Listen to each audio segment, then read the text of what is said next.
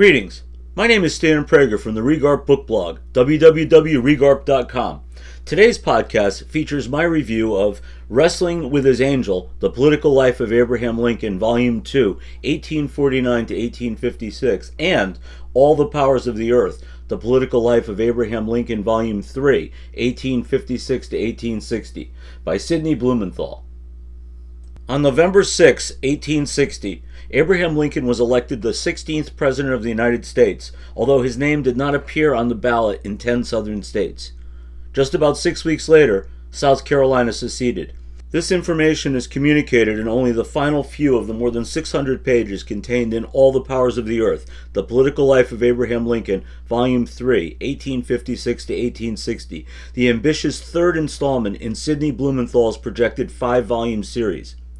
But this book, just as the similarly thick ones that preceded it, is burdened neither by unnecessary paragraphs nor even a single gratuitous sentence. Still, most noteworthy, Abraham Lincoln, the ostensible subject, is conspicuous in his absence in vast portions of this intricately detailed and extremely well written narrative that goes well beyond the boundaries of ordinary biography to deliver a much needed reevaluation of the tumultuous age that he sprang from, in order to account for how it was that this unlikely figure came to dominate it. The surprising result is that through this unique approach, the reader will come to know and appreciate the nuance and complexity that was the man in his times like never before. When I was in school, in the standard textbooks, Lincoln seems to come out of nowhere. A homespun prairie lawyer who served a single unremarkable term in the House of Representatives, he is thrust into national prominence when he debates Stephen A. Douglas in his ultimately unsuccessful campaign for the U.S. Senate then somehow rebounds just two years later by skipping past Congress and into the White House. Douglas, once one of the most well known and consequential figures of his day, slips into historical obscurity. Meanwhile, long simmering sectional disputes between white men on both sides roar to life with Lincoln's election, sparking secession by a South convinced that their constitutional rights and privileges are under assault. Slavery looms just vaguely on the periphery. Civil war ensues, an outgunned Confederacy falls, Lincoln is assassinated, slavery is abolished, national reconciliation follows, and African Americans are even more thoroughly erased from history than Stephen Douglas. Of course, the historiography has come a long way since then. While fringe lost cause adherents still speak of states' rights, the scholarly consensus has unequivocally established human chattel slavery as the central cause for the conflict as well as resurrected the essential role of African Americans, who comprised the full 10% of the Union Army, in putting down the rebellion. In recent decades, this has motivated historians to re examine the pre war and post war years through a more polished lens. That has enabled a more thorough exploration of the antebellum period that had been too long cluttered with grievances of far less significance, such as the frictions in rural versus urban, agriculture versus industry, and tariffs versus free trade. Such elements may indeed have exacerbated tensions, but without slavery there could have been no civil war. And yet, and yet, with all the literature that has resulted from this more recent scholarship, much of it certainly superlative, students of the era cannot help but detect the shadows of missing bits and pieces, like the dark matter in the universe we know exists but struggle to identify. This is at least partially due to timelines that fail to properly chart root causes that far precede traditional antebellum chronologies, that sometimes look back no further than the Mexican War, which at the same time serves as a bold underscore to the lack of agreement or even a consistent start date for the antebellum. Not surprisingly, perhaps, this murkiness has also crept into the realm of Lincoln studies, to the disfavor of genres that should be complementary rather than competing. In fact, the trajectory of Lincoln's life and the antebellum are inextricably conjoined, a reality that Sidney Blumenthal brilliantly captures with a revolutionary tactic that chronicles these as a single intertwined narrative that begins with the self made man, The Political Life of Abraham Lincoln, Volume 1, 1809 to 1849, which I reviewed elsewhere. It is evident that at Lincoln's birth, the slave South already effectively controlled the government, not only by way of a string of chief executives who also happened to be Virginia plantation dynasts, but, of even greater consequence, outsized representation obtained via the Constitution's three fifths clause. But even then, there were signs that the slave power, pregnant with an exaggerated sense of their own self importance, a conviction of moral superiority, as well as a ruthless will to dominate, possessed an unquenchable appetite to enlarge their extraordinary political power, to steer the ship of state, frequently enabled by the northern men of southern sympathies, then disparaged as doughfaces. Lincoln was 11 at the time of the Missouri Compromise, 23 during the nullification crisis so closely identified with John C. Calhoun 27, when the first elements of the gag rule in the House, so ardently opposed by John Quincy Adams, were instituted.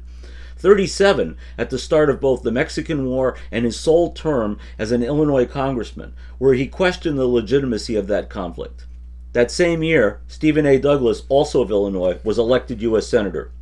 Through it all, the author proves as adept as historian of the United States as he is biographer of Lincoln, who sometimes goes missing for a chapter or more only summoned when the account calls for him to make an appearance.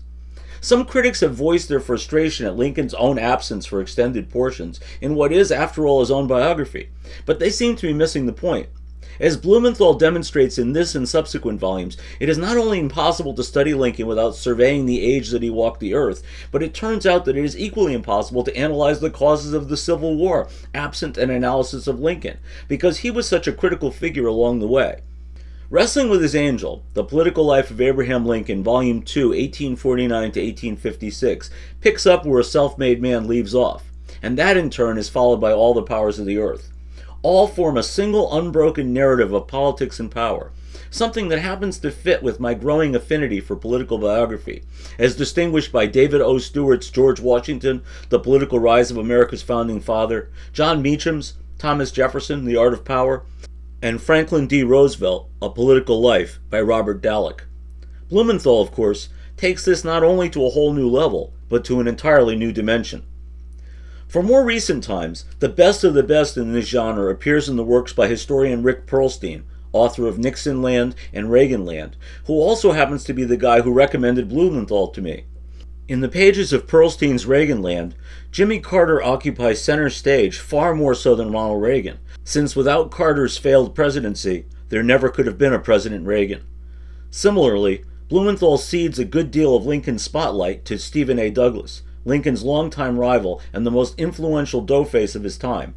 Many have dubbed John C. Calhoun the true instigator in the process that led to civil war a decade after his death. And while that reputation may not be undeserved, it might be overstated. Calhoun, a Southerner who celebrated slavery, championed nullification, and normalized notions of secession, could indeed be credited with paving the road to disunion. But, as Blumenthal skillfully reveals, maniacally gripping the reins of the wagon that in a confluence of unintended consequences was to hurtle towards both secession and war was the undersized, racist, alcoholic, bombastic, narcissistic, ambitious, pro slavery but pro union Northerner Stephen A. Douglas, the so called Little Giant. Like Calhoun, Douglas was self serving and opportunistic, with a talent for constructing an ideological framework for issues that suited his purposes. But unlike Calhoun, while he often served their interests, Douglas was a Northern man, never accepted nor entirely trusted by the Southern elite that he toadied to in his cyclical, unrequited hopes they would back his presidential ambitions. Such support never materialized. It may not have been clear at the time, and the history books tend to overlook it, but Blumenthal demonstrates that it was the rivalry between Douglas and Lincoln that truly defined the struggles and outcomes of the age. It was Douglas who, undeterred by the failed efforts of Henry Clay, shepherded through the Compromise of 1850, which included the Fugitive Slave Act that was such an anathema to the North. More significantly, the 1854 Kansas Nebraska Act that repealed the Missouri Compromise was Douglas's brainchild, and Douglas was to continue to champion his doctrine of popular sovereignty even after Taney's ruling in Dred Scott invalidated it. It was Douglas's fantasy that he alone could unite the states of North and South, even as the process of fragmentation was well underway, a course he himself surely, if inadvertently, set in motion. Douglas tried to be everyone's man, and in the end he was to be no one's. Throughout all of this, over many years, Blumenthal argues, Lincoln, out of elective office but hardly a bystander, followed Douglas. Lincoln's election brought secession, but if a sole agent was to be named for fashioning the circumstances that ignited the Civil War, that discredit would surely go to Douglas, not Lincoln. These two volumes combined well exceed a thousand pages, not including copious notes and back matter, so no review can appropriately capture it all, except to say that collectively it represents a magnificent achievement that succeeds in treating the reader to what the living Lincoln was like while recreating the era that defined him. Indeed, including his first book, I have thus far read nearly 1,600 pages of Blumenthal's Lincoln, and my attention has never wavered. Only Robert Caro, with his Shakespearean multi volume biography of Lyndon Johnson, has managed to keep my interest as long as Blumenthal. And I can't wait for the next two in the series to hit the press. To date, more than 15,000 books have been published about Abraham Lincoln, so there are many to choose from. Still, these from Blumenthal are absolutely required reading. Thank you for joining me for today's podcast. I encourage you to share it in your network.